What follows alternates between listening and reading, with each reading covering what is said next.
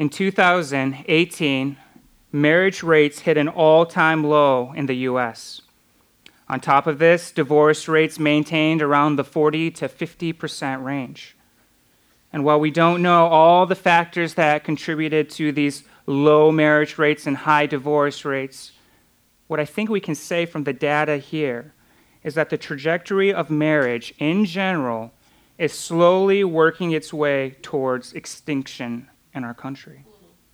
No doubt that as society continues to try and redefine marriage as something other than what God ordained it to be, we will continue to see its demise until it means nothing at all. So, as Christians living in a world where marriage is on the decline and where it is constantly being redefined, what is true biblical marriage? How should we think about marriage in a world that values it so little? If we are not careful to give biblical thought to marriage, we risk allowing the world to set the standard for what marriage is rather than the Bible. So, this brings us to our passage today, Mark chapter 10, verses 1 through 12. And as we look at this passage, we learn something about marriage and what God intended for it to be. So please go ahead and turn there in your Bibles to Mark 10, verses 1 through 12. And please follow along as I read our passage this morning. Mark 10. He set out from there and went to the region of Judea and across the Jordan. Then crowds converged on him again, and as was his custom, he taught them again. Some Pharisees came to test Jesus, asking, Is it lawful for a man to divorce his wife? He replied to them, What did Moses command you? They said, Moses permitted us to write divorce papers and to send her away. But Jesus told them, He wrote this command for you because of the hardness of your hearts. But from the beginning of creation, God made them male and female. For this reason, a man will leave his father and mother, and the two will become one flesh. So they are no longer two, but one flesh. Therefore, what God has joined together, let no one separate. When they were in the house again, the disciples questioned him about this matter. He said to them, Whoever divorces his wife and marries another commits adultery against her. Also, if she divorces her husband and marries another, she commits adultery. As we come back to Mark chapter 10, starting in verse 1, we find that Jesus is switching regions and audiences. We remember that Jesus took some time away from the masses to directly teach his 12 disciples and to invest in them from the end of chapter 8 to here in chapter 10. But now Jesus resumes his preaching and teaching to the public crowds once more. So, as he comes into the region of Judea, the crowds converge on him, and Jesus teaches all of them. It is in this setting that we find once more the Pharisees. And we remember that the Pharisees were the religious elite. They were the teachers of the law. They knew it inside and out. And we also remember that the Pharisees hate Jesus. They despise him. And ever since Mark chapter 3, verse 6, they've been conspiring with their political enemies, the Herodians, to find a way to get him killed. They want Jesus dead and they want him gone. So here again, we find them trying to trap Jesus, trying to find some way to get Jesus to hang himself with his own words. So, this is what is meant by their coming to test him. They want Jesus to alienate himself with the masses and the ruler of the region. So, how do they plan to do this? How do they plan to trap Jesus? Their tactic this time around is to ask about the lawfulness of divorce found in verse 2. Is it lawful for a man to divorce his wife. This is how they're going to try and do Jesus in with this question. Now, we're probably wondering at this point how does this question of divorce alienate Jesus with anyone? How, is, how are they going to trap him with it? And I think it has potential to alienate Jesus with people in at least a couple ways. But in order to understand this, we have to remember what's taken place recently in Mark.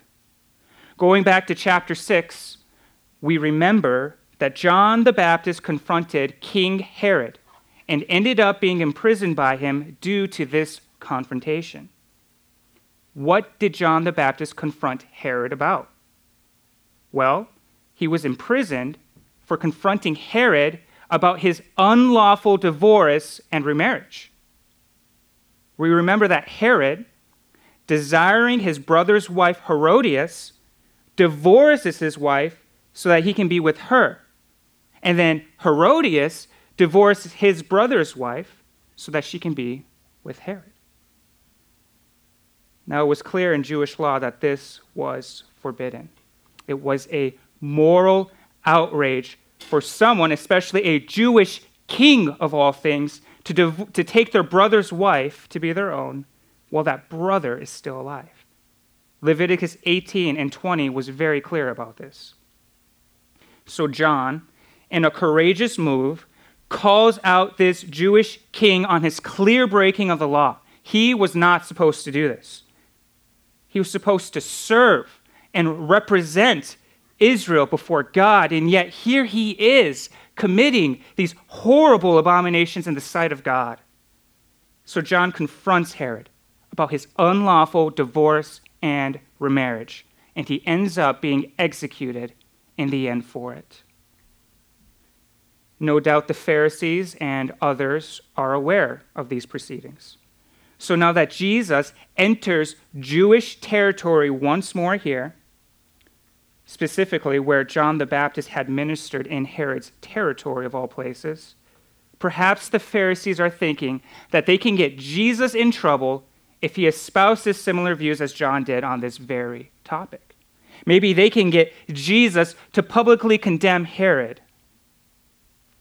So the Pharisees seek to put Jesus on public record before everyone about what he believes about this potentially dangerous topic and have maybe Herod do him in for them. But then, to a lesser degree, I think the Pharisees asked this question so that he might alienate himself with some of the people by having to pick a side on the issue of divorce and remarriage. I think we understand this, but if you say you're a Democrat, you maybe alienate yourself with some Republicans. If you say you're a Republican, you might alienate yourself with some Democrats, and vice versa. They want him to pick a side and to kind of get his popularity away from that. They want him to be divisive. So, what were the common views of divorce during this period? And there were at least two different views at the time. There was the majority view that was prevalent across most of Judea, and then there was the minority view. The majority view on divorce believed that the husband, for practically any reason at all, could divorce his wife. And then, on the other hand, there was the minority position that said a man could divorce his wife only on the grounds of sexual immorality. But again, this was the minority position, it was a small position. So, this prevailing view, this majority view, was that a man could divorce his wife for anything at all. So, if she made a bad meal, divorce. If she started to look fat or didn't look as good as she should, divorce. If a prospective wife comes along, a better one, could divorce your wife to marry that woman. Any reason at all, you could divorce for it. Even well known Jewish historian Josephus, who is writing at this time, recounts his own life in divorce as he writes At this time, I divorced my wife, not liking her behavior. This example conveys the prevailing attitude and sentiment about marriage at large within this region. So, as they bring this question to Jesus, what would he say? Would he be trapped by their question? Would he side with one or the other on this issue of divorce and remarriage? Jesus doesn't immediately give us an answer, does he? He doesn't give his position on the matter immediately. Instead, he responds to their tricky question with a question of his own What did Moses command you? What did Moses command you on this matter? And the Pharisees respond, saying, Moses permitted us to write divorce papers and to send her away. Now, before we go any further, what are the Pharisees talking about? What are they referencing? Where did Moses permit the people of Israel to write divorce papers and to send their wife away? The text the Pharisees are referencing is Deuteronomy chapter 24, verses 1 through 4. And here, in this passage, these four verses, we find Moses describing a hypothetical situation that might come to exist in Israel. If these issues came up, here's how to handle them. And my guess is that many of us here this morning are not familiar with this passage, but it was the key text that the Pharisees would often reference for the right to divorce their spouse. So, because we're not familiar with it, let's go ahead and look at these four verses Deuteronomy 24, verses 1 through 4, and I'll read this here.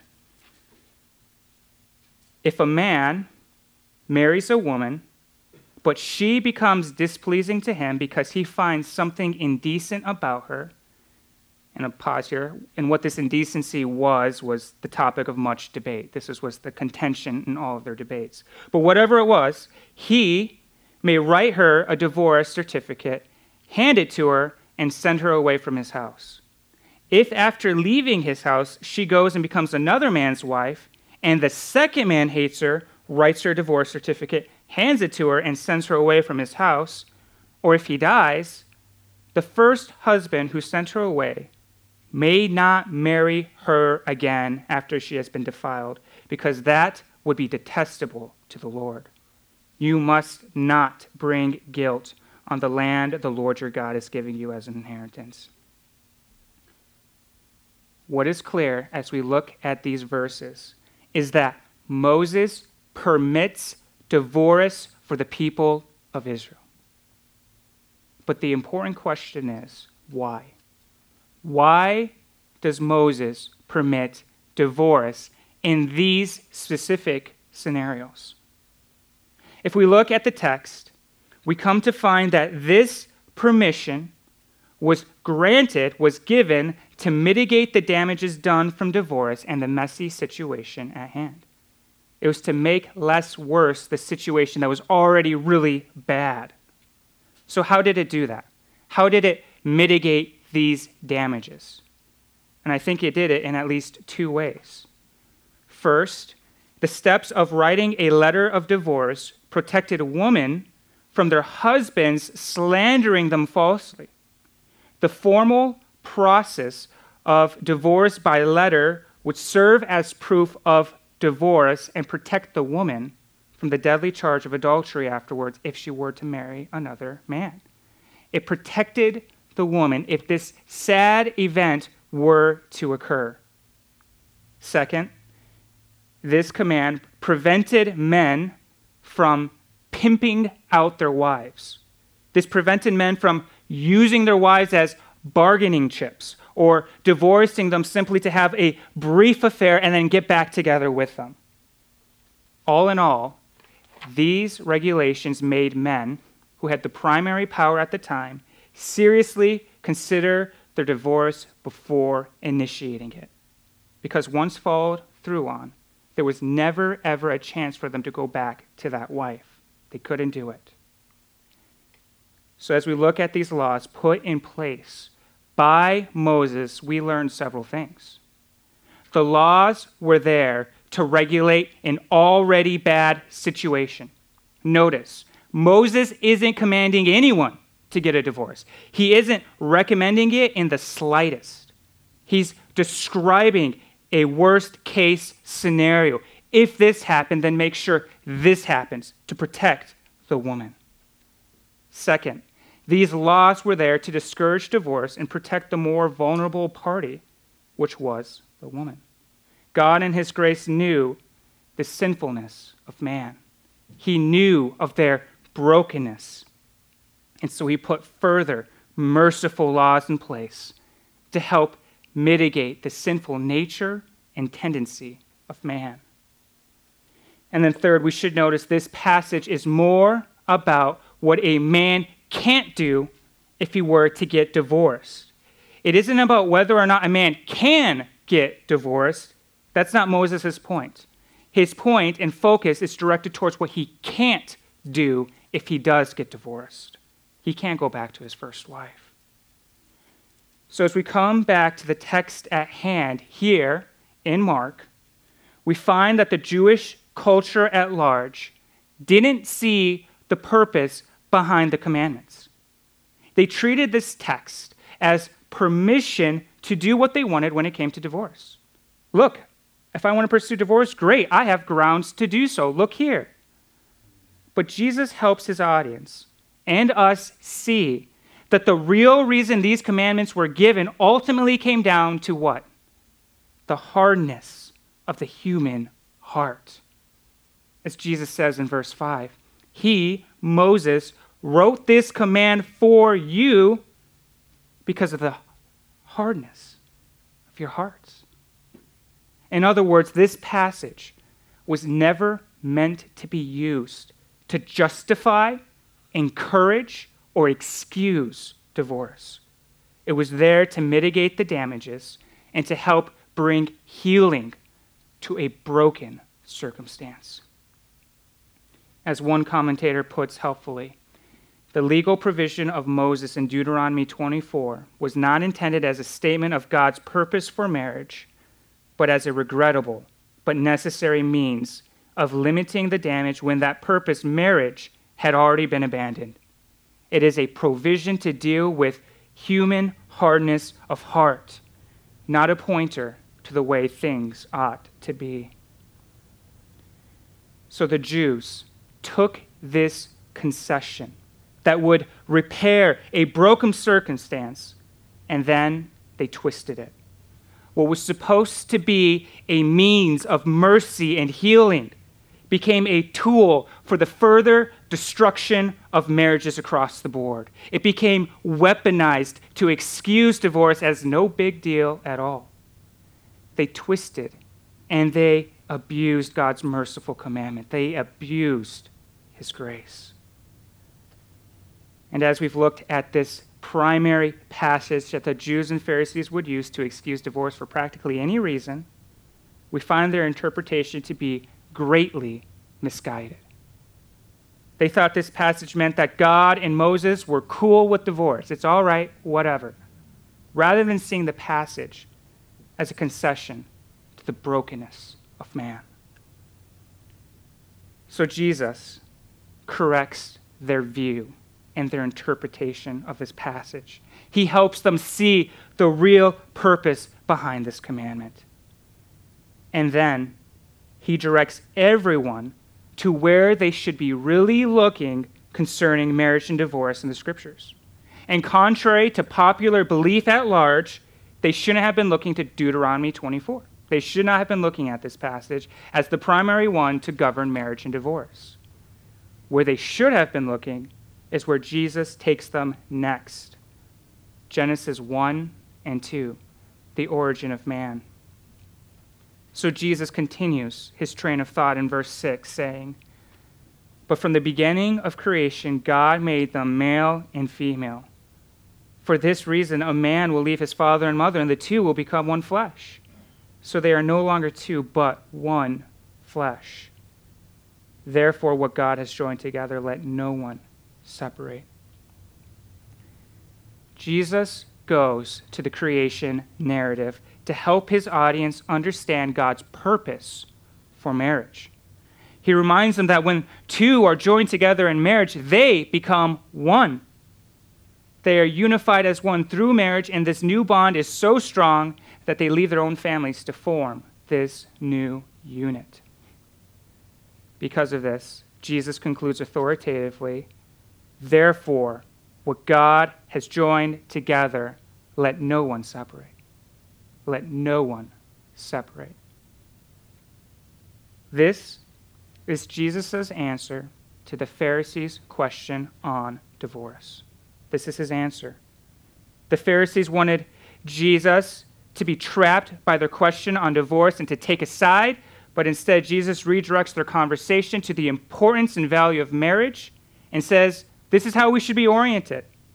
God never intended for divorce to happen in the beginning. So orient yourselves towards keeping marriage together. Stop looking for these loopholes in marriage because God never intended for that to happen. Jesus, in the end, here delivers a strong and clear rebuke to a society and culture that was largely oriented towards divorce as a means of convenience. Now, the disciples were struggling to understand Jesus on this matter. They were struggling. They wondered if Jesus really meant what he just said. Does he really mean let no one ever separate? Is there never divorce? So they come back to Jesus at the home and they say, Help us explain what you just said. Did you really just mean what you just said? And Jesus basically says, Yes. Yes, I did. In fact, verse 11, whoever divorces his wife and marries another commits adultery against her. And if she divorces her husband and marries another, she commits adultery. Now, what Jesus says here is significant for at least a couple of reasons. Number one, Jesus' statement here speaks to the intrinsic value and quality of woman. And we're probably wondering, how does it do that here? We have to first understand that in the Jewish world, it was never said that a man could commit adultery against his own wife. The woman could commit adultery against her husband and another person's husband, but the idea of a man committing adultery against his own wife was completely foreign. It could be said that a man could commit adultery against another wife's husband, or a man could commit adultery against that woman's father, but again, the adultery he committed was never against the woman herself.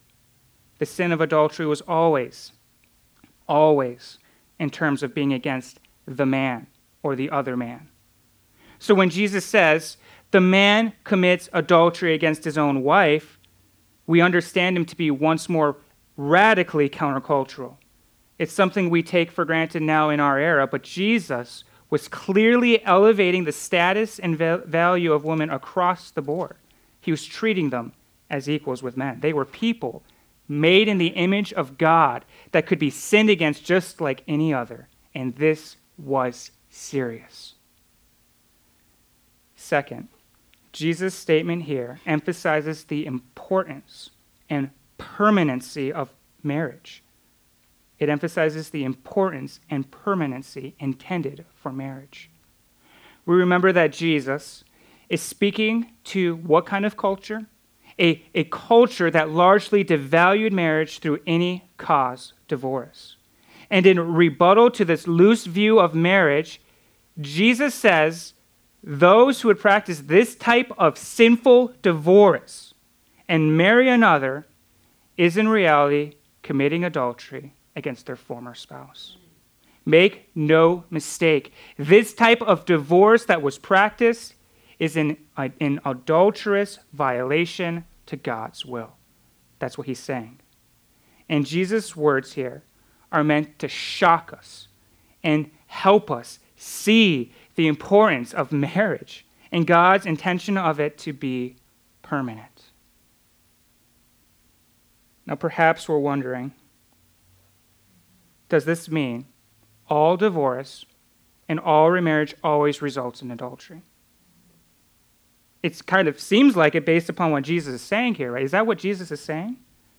However, Matthew, in the same event, records Jesus giving a certain exception to this general rule.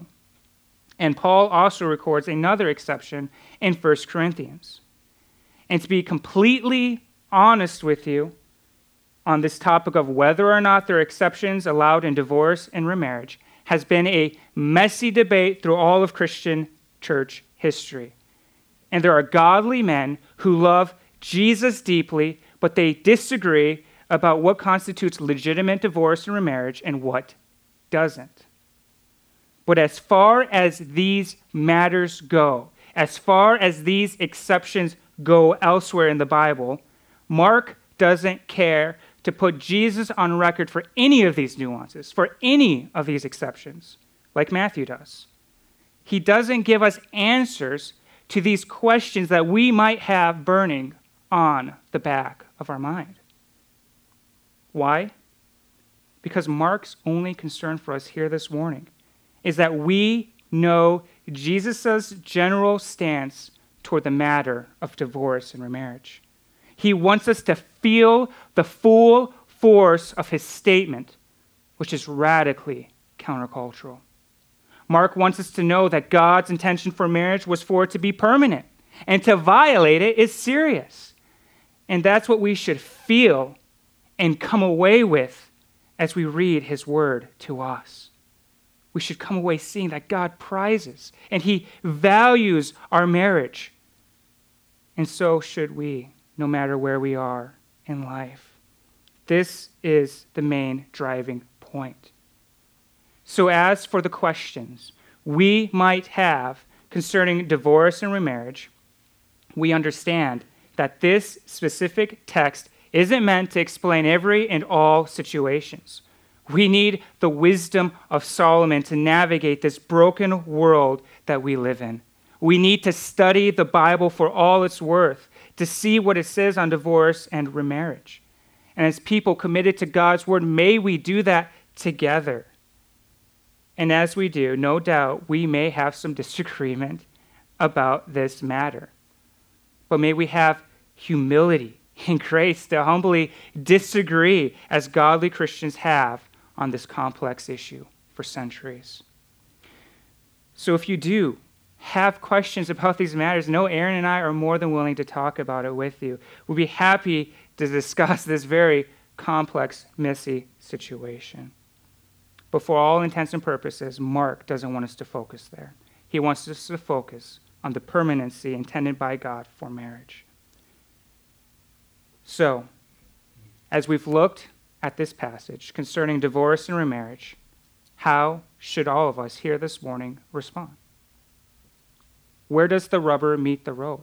How should we respond? For those of us this morning who may have already been divorced and remarried, and maybe even still struggling under the guilt of a past divorce and or remarriage, I encourage you this morning. I encourage you to reflect on this heaviness of the sin and to let you let it drive you all the more into the love and grace of Jesus. Yes, our sins are great, but his grace is all the more deep. For his grace is more than sufficient to cover all of our sins, no matter how grave they might be. Christ's blood washes us white as snow. So revel in his love for you. Repent of the past sins and find full forgiveness in Jesus Christ.